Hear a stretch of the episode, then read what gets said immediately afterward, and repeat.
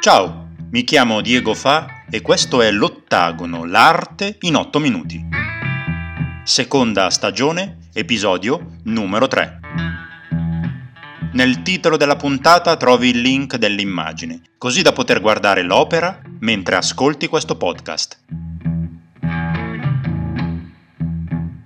Tutti noi abbiamo almeno una canzone che ci tocca dentro più di altre, Alcune ci ricordano un amore perduto, oppure un momento particolare della nostra vita, un'emozione che pensavamo essere sepolta e che invece al primo accordo eccola di nuovo lì, a solleticarci corde sensibili e a farci venire la pelle d'oca. Ci sono poi altre canzoni che ci commuovono senza un reale e comprensibile motivo. Non vi è una correlazione diretta né un rimando a una questione personale pungono nell'intimo senza spiegazioni.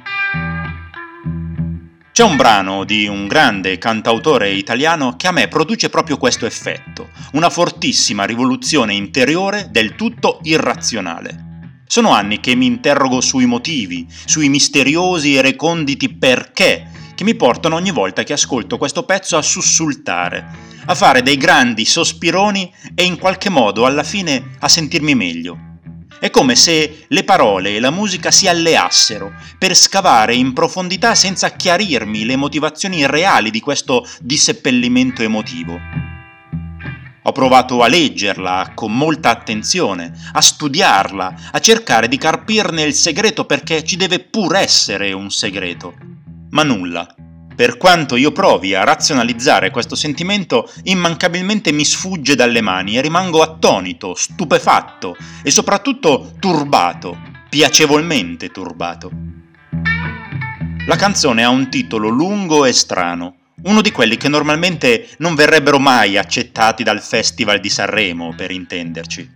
Ho visto anche degli zingari felici e l'autore è Claudio Lolli, un cantautore che si è sempre tenuto molto lontano dalla ridente cittadina ligure famosa per la sua rassegna canora. Lolli è stato un musicista e uno scrittore sopraffino, un ricercatore della parola, un poeta, un vero intellettuale e soprattutto un personaggio di rottura, uno di quelli che ti obbligano a prendere una posizione, un distruttore dell'ignavia, un uomo che non è mai sceso a compromessi e per questo sempre tenuto in disparte dalla critica ufficiale, dalle radio mainstream e dalle riviste più in voga. Ho visto anche degli zingari felici. È stata pubblicata nell'album omonimo nel 1976, album tutto sbalorditivo, ed è una canzone che per qualche strana ragione, come dicevo, mi scuote, mi impressiona ogni volta per la sua potenza, per la larghezza dei suoi contenuti. E contemporaneamente mi fa venire in mente un meraviglioso dipinto di Vincent van Gogh del 1888 conservato al Museo d'Orsay di Parigi dal titolo La carovana di zingari vicino Arles. Non è una delle sue opere più conosciute, ma il soggetto rappresentato mi ha sempre molto incuriosito. Tre carri, tre cavalli smunti, una manciata di esseri umani a malapena riconoscibili e una campagna che sembra essere stata dipinta direttamente con i raggi del sole. Le pennellate brevi, nette e decise di Van Gogh accennano solo vagamente a confini, a delimitazioni corporee, a descrizioni univoche. Tutti gli elementi sembrano sciogliersi, liquefarsi, disperdersi nel tutto dell'opera. E poi il titolo, a precisare che quello che stiamo guardando è un popolo in movimento, che probabilmente si è fermato a riposare, a nutrire gli stanchi animali o chi lo sa, forse a riparare uno dei carri. È una scena semplice, comune, perfino banale, ma si colora di una valenza del tutto diversa quando guardando l'opera realizziamo che i soggetti raffigurati sono degli zingari, gli ultimi per antonomasia, i diseredati dalla storia, i primi in ogni epoca, in ogni geografia, a essere stati perseguitati per motivi etnici. Claudio Lolli come Van Gogh scelgono invece di metterli al centro delle loro composizioni e non lo fanno cadendo nel cliché, nella macchietta estetica, nell'evidenziare i tratti distintivi che normalmente, ahimè, si associano ai rom, agli zingari, ai girovaghi in genere. ma proponendo invece delle scene di vita normalissime, comuni a tutti, una risata, un bicchiere di troppo, un riposo al sole dopo un lungo viaggio. Il pittore olandese e il cantautore bolognese hanno molte cose in comune. Sono uomini che hanno intrapreso vie non del tutto battute, dei solitari di professione, degli artisti della sperimentazione e quindi mai compresi, non del tutto comunque, non nella loro interezza e complessità. Come tutti i più grandi hanno avuto il coraggio di varcare la soglia del non ancora accettato, dell'inesplorato, di quell'abisso profondissimo che una volta sfiorato ti fa apparire inevitabilmente diverso, non più incline a un presente ormai troppo distante. Van Gogh con il pennello e Lolli con le parole in musica hanno aperto dei varchi di possibilità artistiche luminosissimi.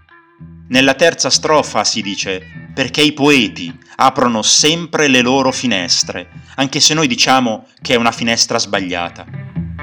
Ecco, noi, inteso come società, abbiamo e abbiamo sempre avuto nella storia grandi difficoltà nell'individuare un talento quando questo proveniva da una direzione sbagliata, appunto, da un'esistenza di vita altra, differente, lontana dagli standard vigenti. Le biografie di Lolli e di Van Gogh testimoniano molto bene questo concetto. Troppo strani, troppo poco appartenenti alle severe categorie che tanto piacciono ai critici, ai ben pensanti, ai fanatici del rigore e della conservazione.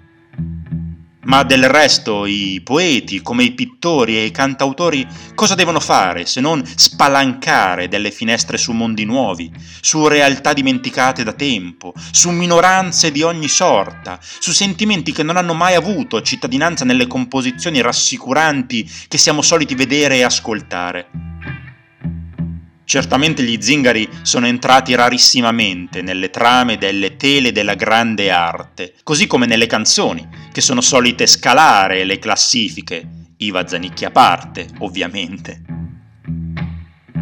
E poco importa se i nomadi di Lolli si divertono, fanno l'amore e si ubriacano in piazza Maggiore a Bologna e quelli di Van Gogh si riposano in un'assolata campagna francese. È lo spirito di queste due immagini, una evocata, l'altra dipinta, che mi suggerisce questo naturale collegamento. Non so, in tutta onestà, se anche gli zingari di Arles stiano ridendo come quelli descritti da Lolli. Il pittore omette nel suo tipico tratto rapido e impetuoso questo particolare, ma mi piace pensare di sì.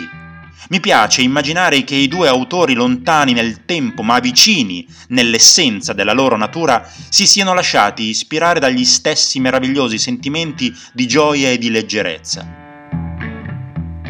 Se ti va, ascolta la canzone di Claudio Lolli e osserva attentamente il dipinto di Van Gogh e poi fammi sapere cosa ne pensi. Se questo podcast ti è piaciuto, ti aspetto nel prossimo episodio di L'Ottagono, l'arte in 8 minuti. A presto!